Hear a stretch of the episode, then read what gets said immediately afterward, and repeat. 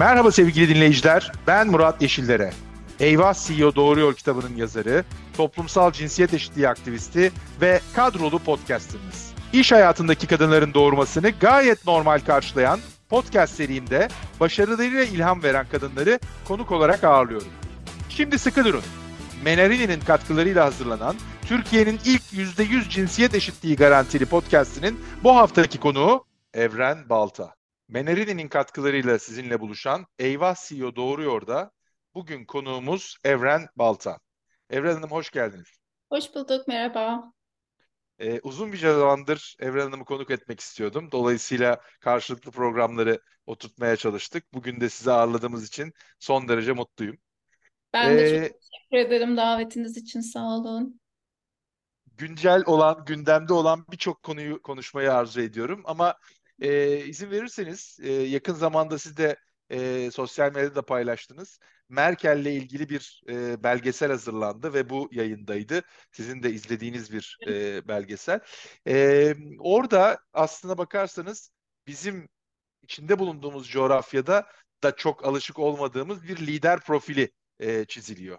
E, çok daha e, mütevazı, e, hani daha sıradan denilebilecek bir e, liderlik e, profilinden bahsediliyor.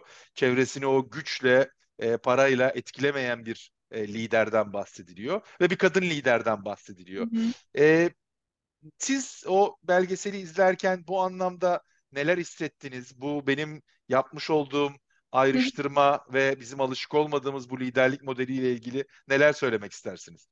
Yani benim belgeselde en çok dikkatimi çeken şeylerden birisi aslında Merkel'in nasıl o erkekler kulübü tarafından çünkü belgesel büyük oranda Alman siyasetini özellikle 90'ların sonunda 2000'li yılların başında 90'ların başından itibaren ama tabii ki bu genel genellenebilir Alman siyasetini büyük bir erkekler kulübü olarak tasavvur etmesiydi.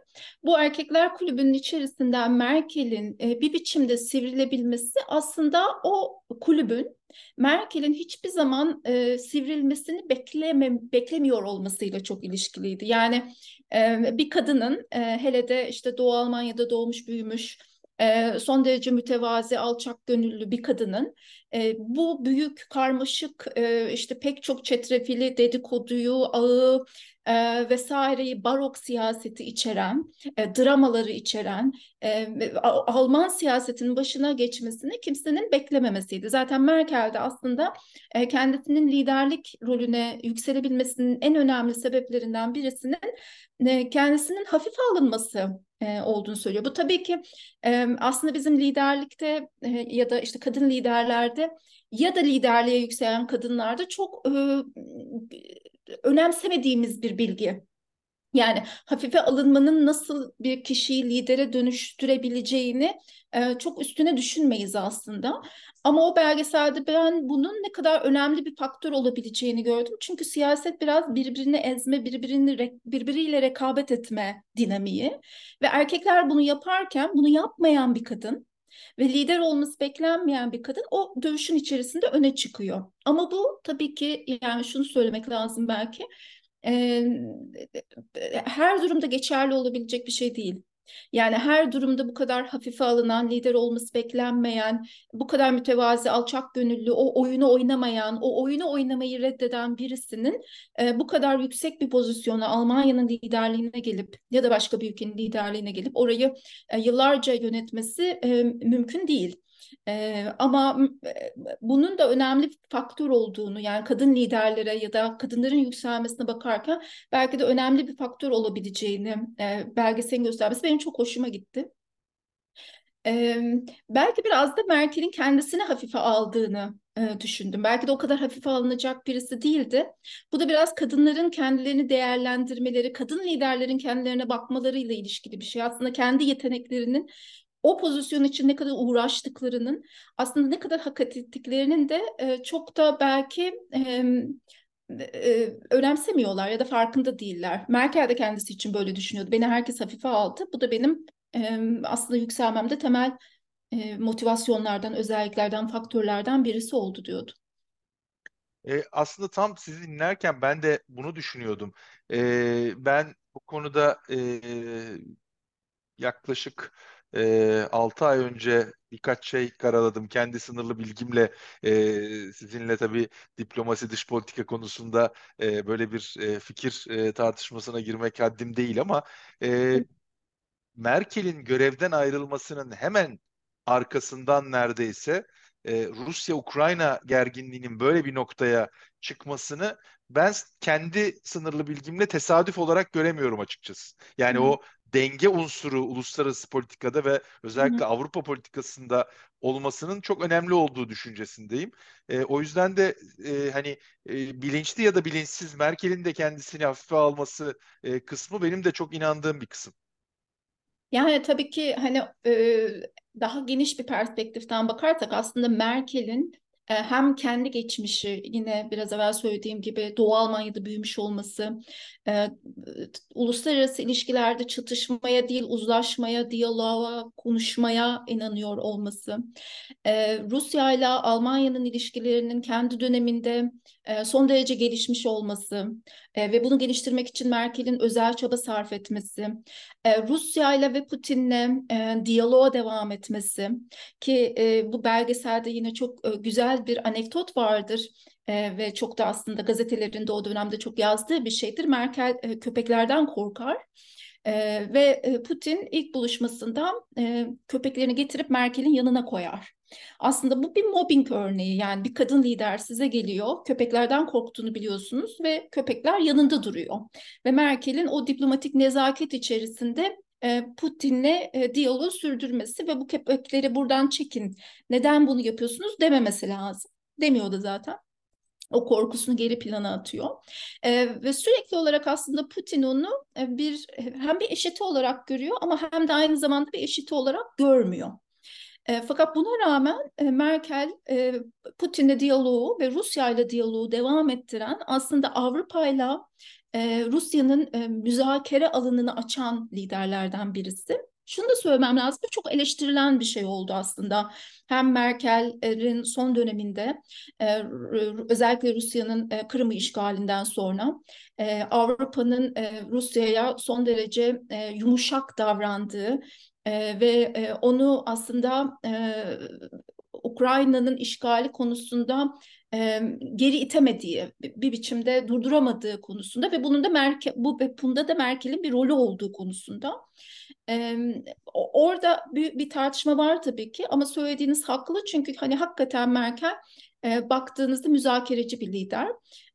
Ve uluslararası ilişkilerin müzakere, diyalog üzerinden devam etmesine inanan bir lider. Bunu kimi zaman otoriter liderlerle görüşerek, konuşarak, e, onları da dahil ederek yapıyor. Bu da çok eleştirilen şeylerden, e, eleştirilen yönlerinden birisi tabii. E, buradan da aslında e, gene benzer bir e, çerçevede e, bu uluslararası diplomasi e, konusunda gene birazcık ilerleyelim istiyorum. Çünkü e, Ece Temel Kur'an'ın e, son kitabında bu podcast'te birkaç kere dile getirdim.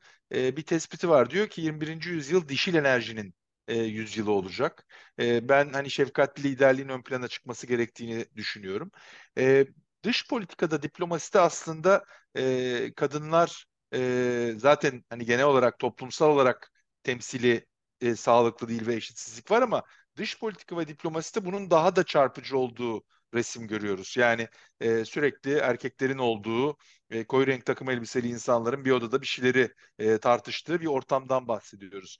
E, burada daha fazla kadının olması, bu konuştuğumuz çerçevede e, paydaş yönetimini, bu dişil enerjinin ortaya çıkarak empatiyi, şefkatli liderliği e, gündeme getirebilir mi? Bu konuda nasıl bir değerlendirme yaparsınız?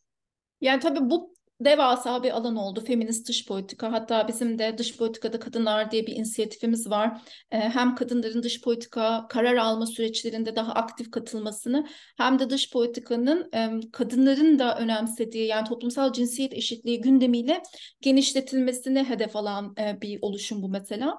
Bu oluşumun benzerleri dünyanın hemen her yerinde var artık. Çünkü sadece kadın liderlik değil süreçlerin dış politika yapım süreçlerinin de toplumsal cinsiyet perspektifiyle genişletilmesi e, önemli gündemlerden birisi haline geldi. Hem e, akademinin içerisinde bunu nasıl yapacağımız, uluslararası ilişkileri nasıl dönüştüreceğimiz toplumsal cinsiyet perspektifiyle hem de aslında bürokrasinin e, karar alma süreçlerinin içerisinde. Bunun bir tanesi aslında diğer alanlardan çok farklı değil. Kadınların sayısını, temsilini arttırmak. Yani dış politikadaki dış politika yapım e, süreçlerinde yer alan kadın sayısını arttırmak. E, daha dahil edici e, ve kadınların bu mekanizmalara katılmasını sağlayabilecek önlemler almak. Ki bu yine diğer iş kollarıyla aslında çok benzer. E, ücret politikalarından tutun izin politikalarına kadar ya da karar alma süreçlerinin demokratikleşmesine kadar çok geniş bir alanı içeriyor. Ya da işe alma süreçlerinde eşitlik perspektifinin önemli bir hale gelmesi, işte kadınlara yönelik bir takım e, işe alma, e, özendirici politikalar gibi. E, dolayısıyla bir tanesi bu. Kadın temsilinin arttırılması. arttırılması.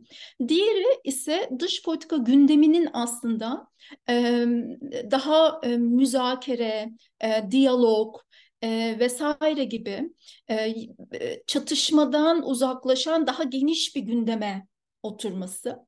Ee, bir diğeri mesela e, bütçenin, e, dış politika bütçesinin kaynaklarının gözden geçirip daha toplumsal cinsiyet perspektifiyle farklı alanlara kaydırılması, yani silahlanmadan eğitime kaydırılması vesaire gibi. Bir tür belki de militaristleşmenin karşıtı olan dış politikadaki işte savaş gibi, silahlanma gibi daha militarist önlemlerin karşıtı olan gündemlerin aslında dış politikanın gündeme haline gelmesi gibi çok geniş bir alanı ya da dönüşümü içeren bir perspektif aslında dış politikanın feminizasyonu ya da dış politikanın genel olarak dönüşümü diyebilirim. Ama e, bunu uygulayan, uygulayacağını söyleyen İsveç gibi ülkeler vardı mesela. mesela dış politikalarının artık bundan sonra e, feminist dış politika hedeflerini ya da ilkelerini uygulayacaklarını söyleyen e, işte Kanada gibi kendi e, dış e, İşleri Bakanlığı'na ya da dış politika e, dış politikalarına genel olarak feminist gündemi dahil eden ülkeler vardı. E, Rusya-Ukrayna savaşı ile birlikte büyük bir geri çekilme var bunda. Ee, yani 2000'li yıllarda yükselen o feminist dış politika, kurumlar, e, bütçenin toplumsal cinsiyete göre tahsis edilmesi vesaire gibi o genel gündem ee, mesela İsveç vazgeçtiğini söyledi feminist dış politika uygulamaktan. Hem ulusal düzeyde e, aşırı sağ hükümetlerin, aşırı sağ gündemin e, ön plana çıkmasıyla e, ve hem de aslında küresel sistemin çok çatışmacı bir hale gelmesiyle birlikte e, dış politikada ciddi bir e, daha militarist e, e, ana akım militarist siyasete e, bir dönüş var. Ama yine de önemli e, tabii ki yani bu hafızayı tutmak, bu tartışmayı hayatta tutmak e, çok önemli. Bu peki bu bahsettiğiniz e, yön değişikliği veya geriye çekilme hani güce güçle cevap verme, kısasa kısas yaklaşımından evet. mı kaynaklanıyor? Yani zaten ne zaman hani böyle savaşın, çatışmanın, şiddetin vesaire daha ön plana çıktığı bir uluslararası gündem görürseniz o zaman kadın liderlerin işte kadın temsilinin, kadın gündeminin, toplumsal cinsiyet eşitliğinin biraz geriye çekildiğini de görüyorsunuz. Hem uluslararası siyasetin içinde hem ulusal siyasetin içinde. Yani çok ikisi aslında çok bağlantılı. Hatta çalışmalar şöyle gösteriyor diyor ki e, mesela biz hep şunu derdik savaş olursa eski tarihli çalışmalar işte disiplin içerisinde savaş, militaristleşme vesairenin kadınların hayatını çeşitli şekillerde son derece olumsuz etkilediğini e, söylerdik. E, ve toplumsal cinsiyet eşitliğini son derece olumsuz etkilediğini söylerdik. Şimdilerde şunu da söylüyoruz mesela bir ülkede toplumsal cinsiyet eşitliğinin artması, e, kadınların dahil olması, daha dahil edici politikaların uluslararası politikada e, bu ülkelerin davranışlarını da etkilediğini söylüyoruz. Yani toplumsal cinsiyet yüksek olan ülkelerin mesela silahlanma oranları daha düşük, işte şiddete şiddetle karşılık verme oranları çok daha düşük. Yani bu çatışmacı gündem ve toplumsal cinsiyet eşitliği arasında çok güçlü bir korelasyon var. Farklı açılardan çok ciddi bir korelasyon var. Ve işte söylediğim gibi yani dünyanın son 10 yılı belki 2011'den beri çok e, şiddetin ve çatışmanın son derece arttığı bir dönem göçün, insan hareketlerinin, e, çoklu krizlerin vesaire. E, ama özellikle Rusya-Ukrayna savaşından itibaren e, hani bu gündemi taşıyan Avrupa ülkelerinin de aslında daha güç ve çatışma gündemine dönmüş olmaları feminist dış politikanın ya da toplumsal cinsiyet eşitliğini güden dış politikanın biraz arka plana itilmesine, tartışmalarda geri plana itilmesine neden oldu sanırım. Peki bu bahsettiğiniz hani milliyetçi e, iktidarların e, daha sayısının artması ve ona bağlı olarak da etkisinin artmasından da bahsediyorsunuz. E, bu popülist blok, e, politikaların sonu yani tavuk mu yumurta mı e, diye orada gidip geliyorum. Hani hangisi hangisinin tetikleyicisi acaba? Yani e, şöyle bir şey tabii ki aşırı sağ e, özellikle şu an Avrupa'da, Latin Amerika'da dünyanın hemen her yerinde çok ciddi bir yükselişte. Bir sürü nedeni var neden yükseldiğine dair.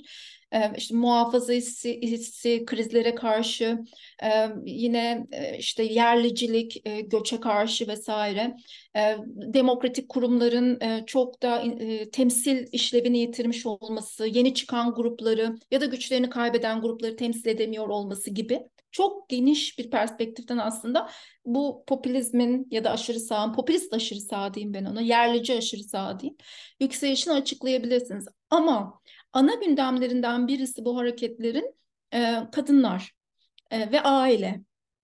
E, yani toplumsal mobilizasyonu yani ailenin çözülmesiyle bir ilişkisi olabilir tabii ki onu muhafaza etme arzusuyla bazı grupların.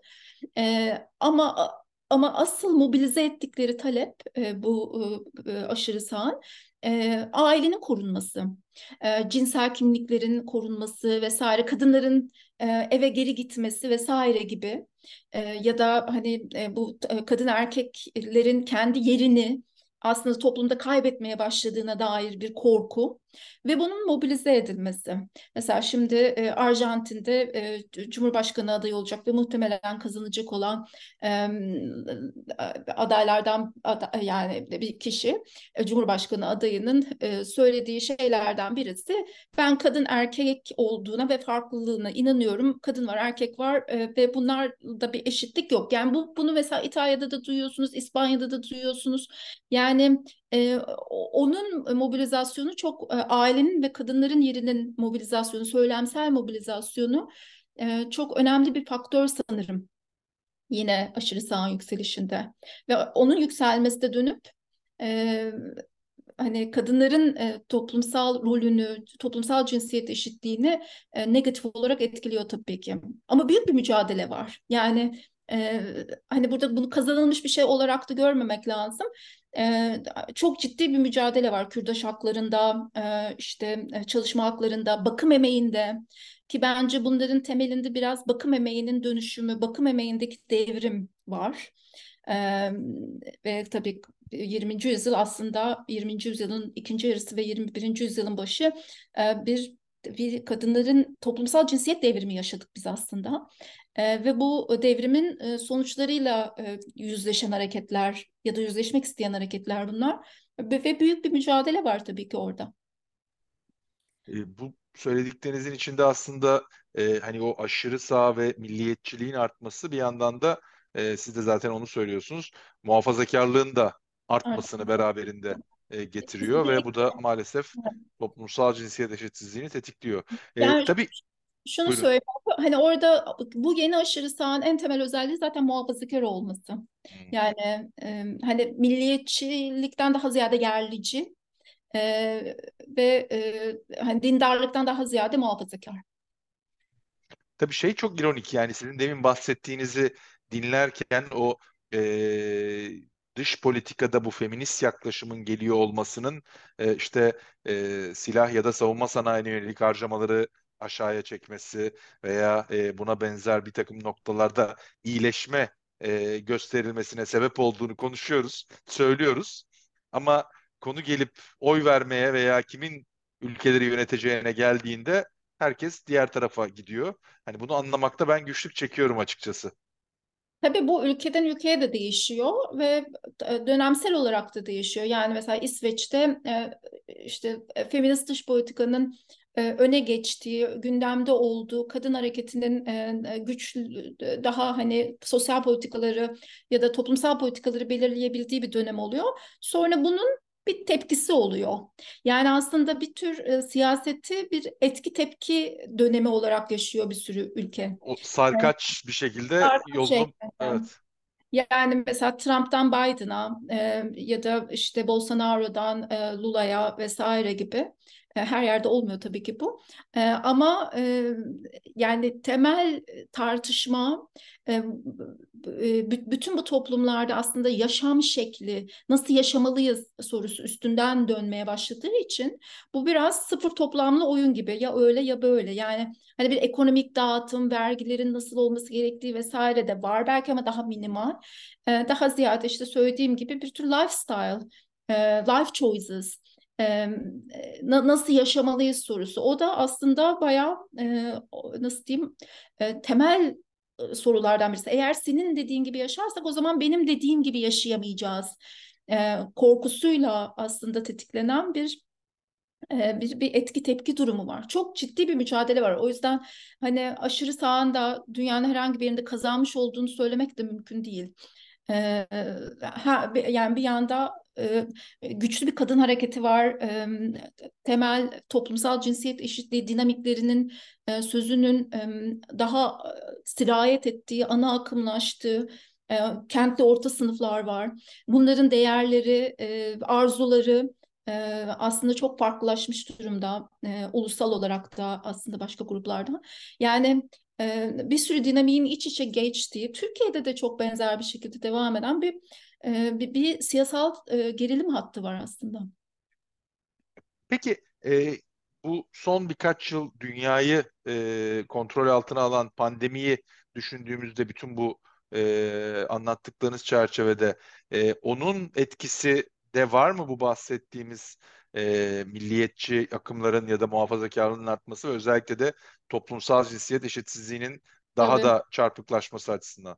Yani bir sürü açıdan pandemi e, aslında dünyayı e, çok temelden etkiledi. E, bir kere zaten e, kriz demek bunu söyledim hani kriz demek aslında e, o savunma mekanizmalarının daha öne çıkması demek. E, savunma mekanizmaları da biz büyük oranda aslında e, toplumlar e, muhafaza etmek üstünden o savunma mekanizmalarını harekete geçiriyorlar. Daha bir radikal hayal gücü üzerinden değil ama e, eskiden olanı korumak üzerinden harekete geçiriyorlar. E, bu, bu krizli dönem hem savaş hem pandemi hem iklim krizi vesaire hem göç krizi bütün bunların hepsi o koruma hissini güçlendirmiş durumda muhafaza etme hissini. Ama pandemi özelinde tabii ki e, pek çok önemli değişikliğe yol açtı. Bir kere bence biraz evvel de bahsetmiştim. E, bakım emeğiyle ilgili e, çok ciddi bir e, kadınlar kriz yaşadılar e, pandemi sırasında.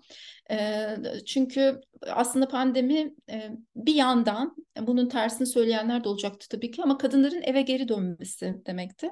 E, ve çocukların da evde olması demekti. E, ve geri döndüğümüz evlerde çocuklarımızla birlikte geri döndüğümüz evlerde çocuklara büyük oranda kadınlar baktılar. Bu her yerde aynı şey değil tabii ki. Aynı şekilde olmamış olabilir. Her kontekste, her ailede. E, ama büyük oranda kadınlar baktılar. Mesela şimdi araştırmalar gösteriyor ki bu iki yıllık süreç, öz mesela ben kendi alanımdan söyleyeyim, akademide kadınların yayın sayılarında çok ciddi bir azalmaya ve bu yüzden de yükselme e, olasılıklarında, olanaklarında, patikalarında e, bir gerilemeye yol açtı. Çünkü çok biz çarpıcı değil mi? Yani akademide dahi bunun olması e, evet. bana çok çarpıcı geliyor. Galiba e, aynı araştırmanın e, sonuçlarından bir tanesi, aynı araştırmadan bahsediyoruz. Erkek akademisyenlerin de e, üretkenliğini arttırdığını e, görüyorum. Evet. Çünkü Çok onlar da başka herhangi bir işleri olmadan eve geri döndüler ve aslında onlar için işte konferansa da gitmek yok, okula derse gitmek de yok, yolda kaybedilen zaman da yok. Dolayısıyla sen evde oturacaksın ve büyük oranda işine yoğunlaşabileceksin. Çünkü biz akademinin temel şeylerinden birisi yayın üretmek artık, yazmak yani. Fakat bizim çoğunlukla yazmaya zamanımız yok. Pandemi erkeklere bu zamanı verirken kadınlara aslında bakım emeğine geri dönmesine yani kadınların bakım emeğine geri dönmesine neden olmuş. Ona şunu da eklemek lazım tabii ki. Yani kadınların toplumsal olarak özgürleşmesi, iş dünyasına katılması vesaire büyük oranda bakım emeğini dışarıdan satın alabilmeleriyle ya da erken çocukluk eğitiminin yaygınlaşmasıyla mümkün oldu. Yani Türkiye özelinde bakarsanız özellikle hani daha kariyer sahibi orta sınıf kentli kadınlar hani evlerinde bir bakımcı çalıştırarak işte bu emeği satın alarak kendilerinden kendilerinin yapması gereken kendilerinden beklenen şeyi satın alarak piyasadan satın alarak aslında kamusal alana ya da iş dünyasına girebildiler. Eskiden bu rolleri anneanneler babaanneler yapıyordu ama o aileler de büyük oranda dağıldı artık kentleşmeyle birlikte. Ve e, şimdi biraz daha az mümkün. Göç gibi faktörlerle işte ücretlerin e, Türkiye'nin bir ekonomik refah yaşamasıyla falan bu çok mümkündü. Pandemi bir kere bunu imkansız kıldı. Çünkü evinize birini alama, almanız zorlaştı. Zaten almanız da gerekmiyordu, evdeydiniz e, gibi. E, dolayısıyla orada hani kariyer sahibi kadınların da üstüne aslında alışık olmadıkları, yapmadıkları e, hani bunu akademi dışından da örnekleyerek söyleyebilirim. Bir e, bakım emeğinin yüklenmesi yani onların temelde sırtını yüklenmesi e, söz konusu oldu. Bu demek değil ki kadınlar dışarıdan piyasadan satın aldıklarında da tabii yine eşitsiz şekilde bakım emeğini e, üstleniyorlar. Yani çocuklara bakımı, yaşlılara bakımı. Ama pandemi bunun olağanüstü arttığı bir e, dönem diyebilirim. E, ve özellikle hani hakikaten üretmeye devam etmek e, zorunda kalan e, iş kolları için yani Mesela akademi için çok önemli bu. Çünkü sessizlik lazım, bölünmemek lazım. Ee, yazarken işte kesintisiz saatler lazım. Ee, evde oturduğunuzda ve bir çocukla oturduğunuzda bunu yapmanız neredeyse imkansız. Ama sizin de dediğiniz gibi hani kadın ve erkekler arasında çarpıcı bir farklılık var orada yani. Hani o eşitsizliğin nasıl hala devam ettiğini ve piyasa aracılığıyla aslında bir biçimde bizim e, bir şekilde kapatmaya çalıştığımızı bu piyasa mekanizmaları ortadan kaybolduğunda da eve döndüğünüzde ve o çıplak gerçekle karşı karşıya kaldığınızda da aslında nasıl devam ettiğini gösteriyor. E, tam e, akademide siz camdan tavanlarla duvarlarla karşılaştınız mı diye soracaktım ama bu verdiğiniz örnek aslında o soruyu bir ölçüde e, cevaplamış oldu. Belki gene de bu soruyu yöneltmek isterim çünkü e, gözlemlerimden bir tanesi özellikle Türkiye'deki resme baktığımızda e, akademisyen sayısı yani öğretim görevlisi sayısında aslında kadınlarla erkekler arasında bir denge olduğu gözüküyor ama bu ne zaman ki e, bölüm başkanlıklarına, dekanlıklara, rektörlüklere doğru gitmeye başladığında e, kadınların sayısı ciddi anlamda geride kalmış gözüküyor. Bu camdan tavanlar veya duvarları oluşturan faktörler bu biraz evvel bahsettiğinizin evet. dışında başka nelerdir ve sizin bu anlamda kendi tecrübelerinizde karşılaştığınız engeller oldu mu? Çok tabii. Yani hem engeller çok hem de benim kişisel olarak karşılaştığım e, bir tanesini anlatayım. Mesela ben e, işte bir devlet üniversitesinde çalışıyorum. Kadro bekliyorum. E, kadro almam için e, her e, tür kriteri karşılamışım. E, ve sürekli olarak konuşuyorum hani ne zaman gelecek kadrom diye. Tabii ki devlet üniversitesindeki kadro ver, verilme şartları çok başka yani hani başka bir sürü faktör var toplumsal cinsiyet eşitliğinden hepimizin bildiği gibi. Ama bana yine orada çalışan üst düzey akademik yöneticilerimizden birisi dedi ki ki ben o sırada 40 yaşındaydım. Baban gitsin rektörle konuşsun. yani, senin vatanına bağlı iyi bir kız olduğunu. Çok iyiymiş bu. e, rektöre anlatırsa ondan sonra yani bir erkeğin onayına ve e, benim adıma söz vermesine muhakkak. Vel, veliniz olarak. Velim olarak. 40 yaşında yani artık hani e, bir sürü şey yapmış, doçent olmuş bir kadınım ama buna rağmen velimin, baba velimin e, benim için e, onay vermesine, nasıl diyeyim, benim adıma söz vermesine e, ihtiyaç e, duyuluyor. Yani biraz hani o muhafazakarlığın boyutu aslında seni hiçbir zaman orada senin aynı eşit haklara sahip bir meslektaş olarak görmemiş zaten. Yani işte bir takım kurallar üzerinden sana bunları vermek durumunda kalmış, girmişsin, çalışmışsın vesaire ama e, kendi gözünde hiçbir zaman eşit bir meslektaş değilsin. E, eşit bir meslektaş olabilmenin bir yolu da yok. Ancak baban senin adına söz verirse e, belki ilerleyebilirsin. Yani o hakkın olan şeyi alabilirsin. Yani bana mesela o böyle günlerce uyuyamamıştım. İnanılmaz şey e, çarpıcı gelmişti. Bunun bana söylenebilmiş olması. Ama tabii ki hani bu, bu o kadar yaygın bir şey ki e, daha başka bir sürü örneğini de verebilirim ama kendi anılarımla uzatmıyor. Bu belki en çarpıcısıydı. Yani e, tabii ben, hani sizin söylediğiniz gibi o cam tavan e, bir kere zaten hani her yerde çok görüyoruz. Yüzde on sanırım şu an Türkiye'deki rektörlerin sayısı. Ama sizin de söylediğiniz gibi akademi biraz kendi iş koşulları nedeniyle düşük ücretli olması özellikle belirli alanların e, ve e, e, sosyal bilimler özellikle öyle. İşte tatillerinin biraz daha işte çocukların okul zamanlarıyla e, ayarlanabilir olması vesaire gibi kadınları çeken e, ve kadınların yoğun olduğu bir alan. Ama idari iş bu, bu avantajların ortadan kalktığı e, bir şey yani maaşınız yükseliyor, tatiliniz azalıyor vesaire gibi. Bir tanesi bu, bir tanesi de tabii ki hani e, o e, ört, örtük açık ön yargılar, sistemik e, ön yargılar hani bu işleri daha erkeklerin yapabileceğine e, ve ilk e, promotion alan e, işte ter, ter, terfi eden ya da idari işleri e, alan kişiler büyük oranda e, e, erkekler oluyor. Ben tabii bölüm başkanıyım. Dekanım kadın, rektörüm kadın. Çok e, toplumsal cinsiyet eşitliğinin güçlü olduğu bir üniversitede çalışıyorum. O yüzden çok memnunum bundan. Çalışma ortamımdan da çok memnunum. Hani her üç düzeyde de biz hepimiz kadınız. Ee, Burada e, altını çizelim. Özyeğin Üniversitesi'nden bahsediyoruz. Dolayısıyla da e, üniversitem değil, yeni üniversite. Evet, bu, bu, bu takdiri ve e, reklamı hak ediyorlar bu bahsettiği evet. üç kademe kadınla üç Evren Hanım'ın. Özür diliyorum evet. sözünüzü kestim araya girdim ama e, altını çizmekte fayda var. Evet yani bundan da çok memnunum çünkü ne kadar değiştirdiğini görüyorum. Yani biraz evvel anlattığım bir e, üniversite modelinden yani babamın gelmesi gereken bir üniversite modelinden bir e, yöneticilerin neredeyse tamamının hani kendi çalıştığım e, şeyde piramitte e, kadın olduğu bir modelde oradaki diyaloğun e, nasıl değiştiğini görüyorum. Bir kere kadınlar çok kural seviyorlar. Bu çok çünkü aslında kural e, kadınları çok koruyan bir şey.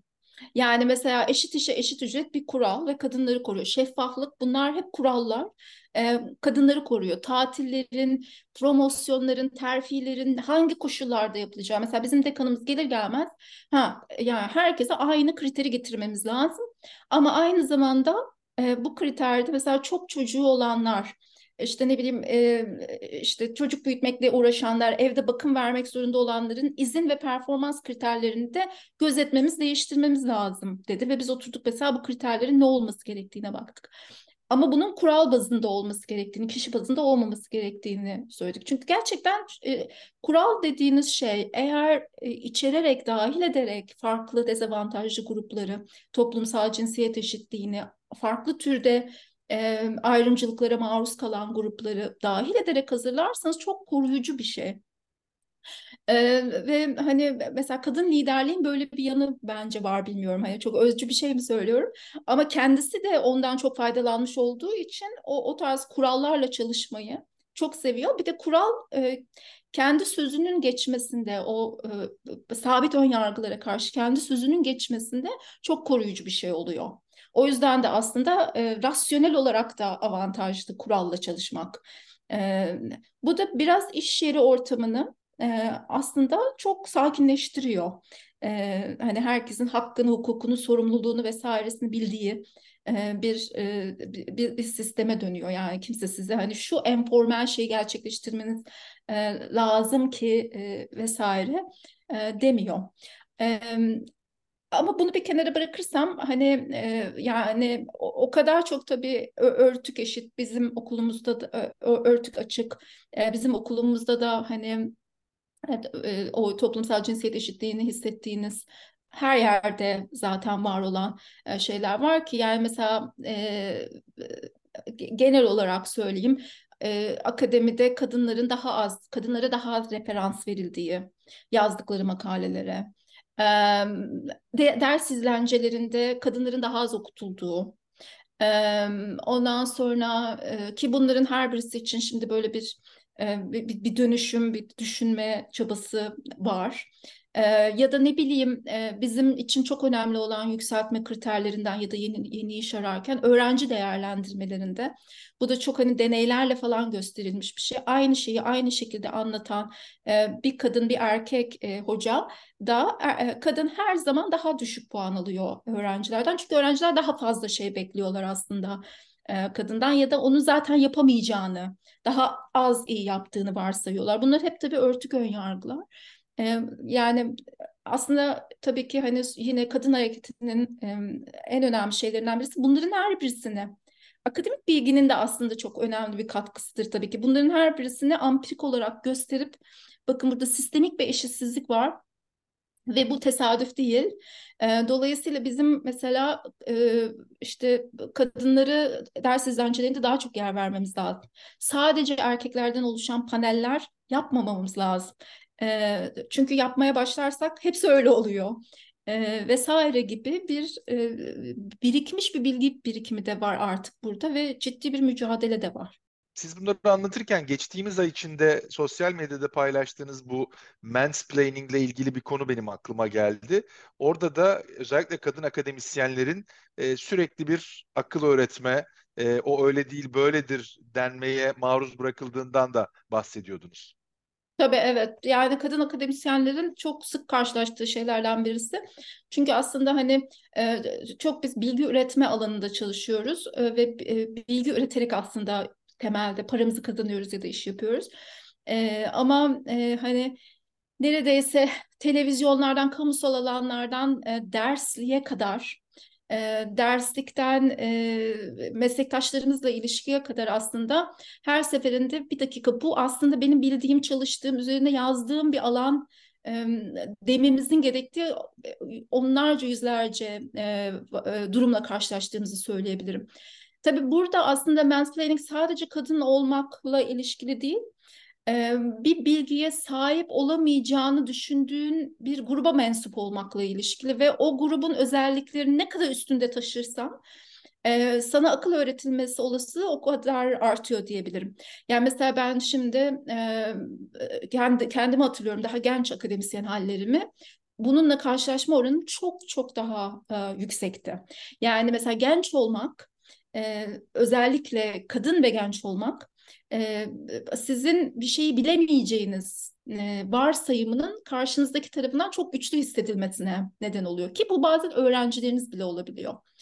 E, yani size mesela ben hatırlıyorum derslikte işte 30 yaşlarında ders verdiğim daha ilk zamanları bir şey söylediğimde benim öğrenciler o öyle değil diye çok tartışabilirlerdi yani. Halbuki ben onun üstüne tez yazmışım, makale yazmışım, konuşmuşum vesaire bir bilgim var.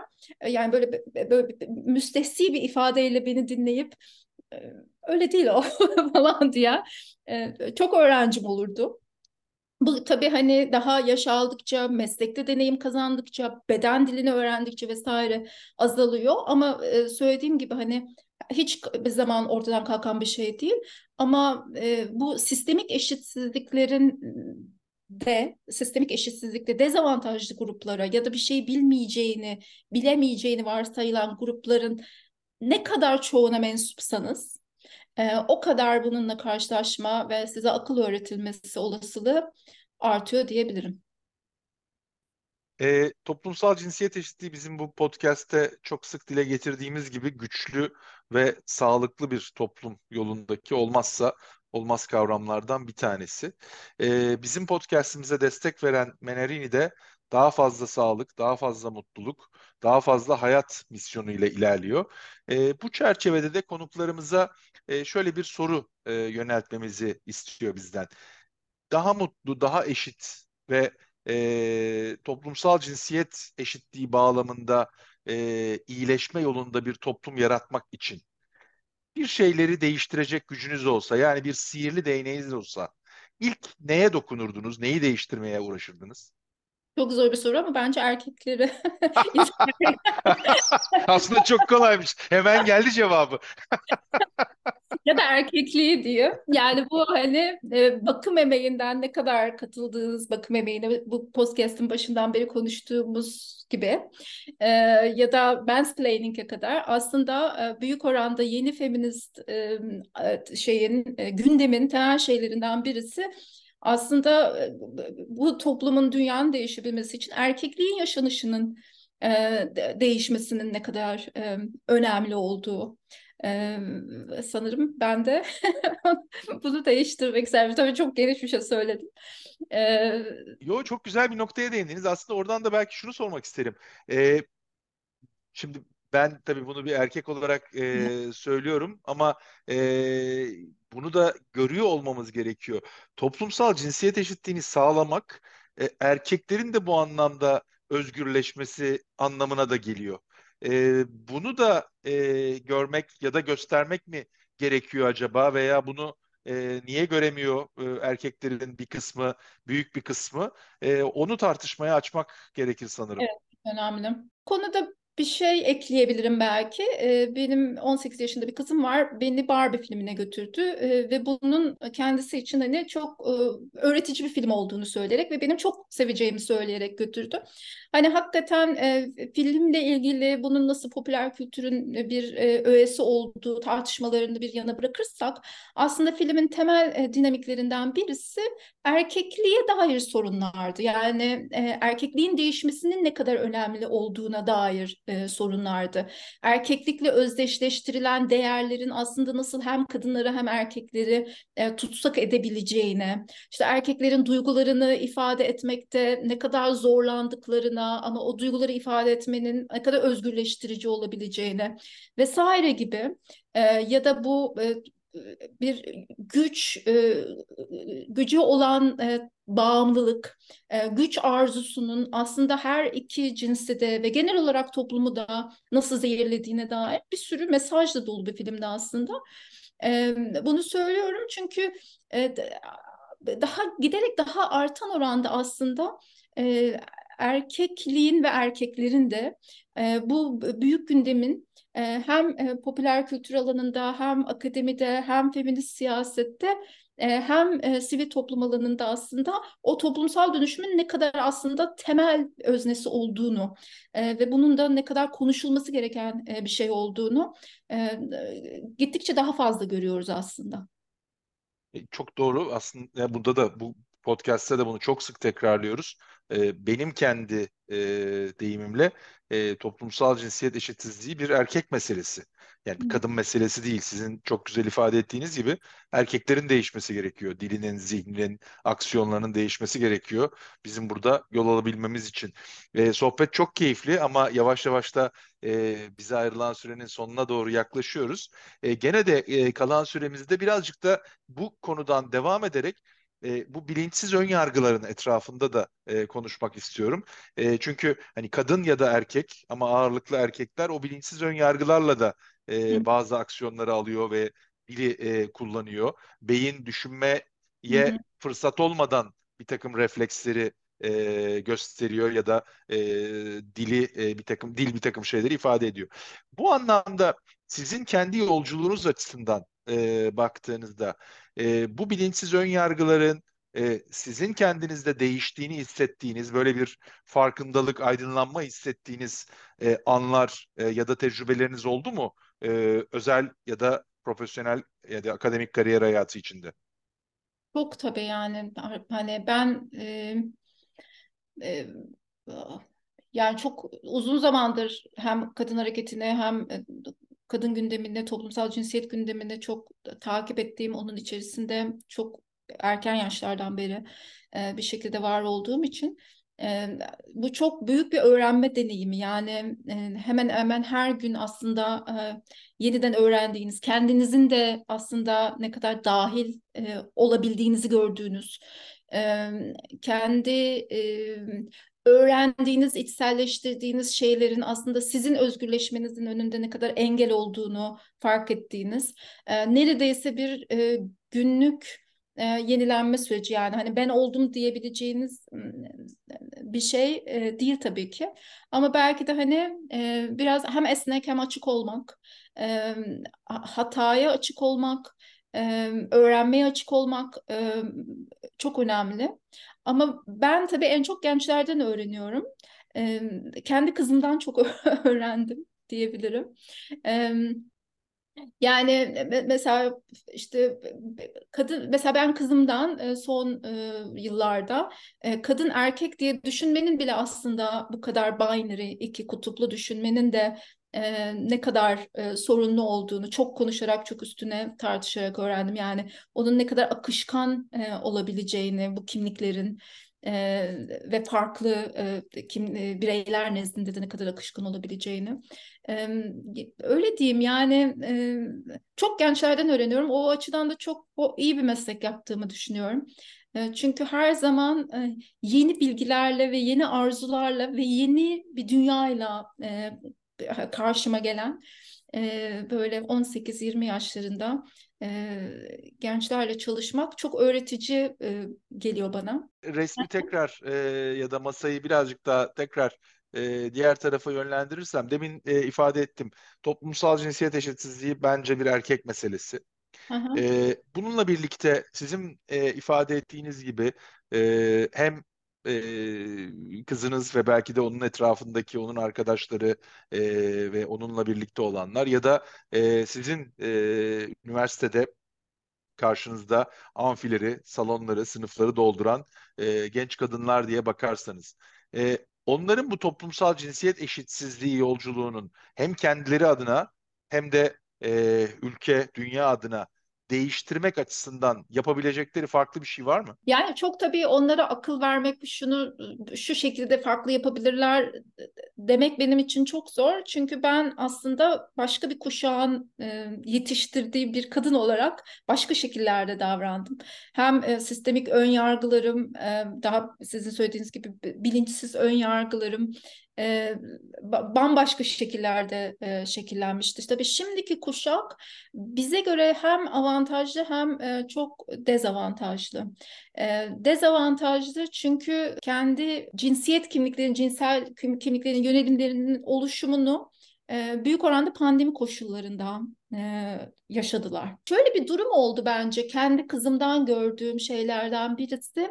Böyle kadın olmanın özellikle sosyal medya yüzünden çok fazla negatiflikle eşitlendi. Yani işte dayak yemek, e, tacize uğramak hmm. vesaire gibi e, ve mağdur olmak, hep işte eşit ücret alamamak e, vesaire gibi. Yani toplumsal mücadelenin bir parçası tabii ki bu. E, ve bu söylem, bu gerçeği ortaya çıkarmak, bun, bunlar var ve orada. E,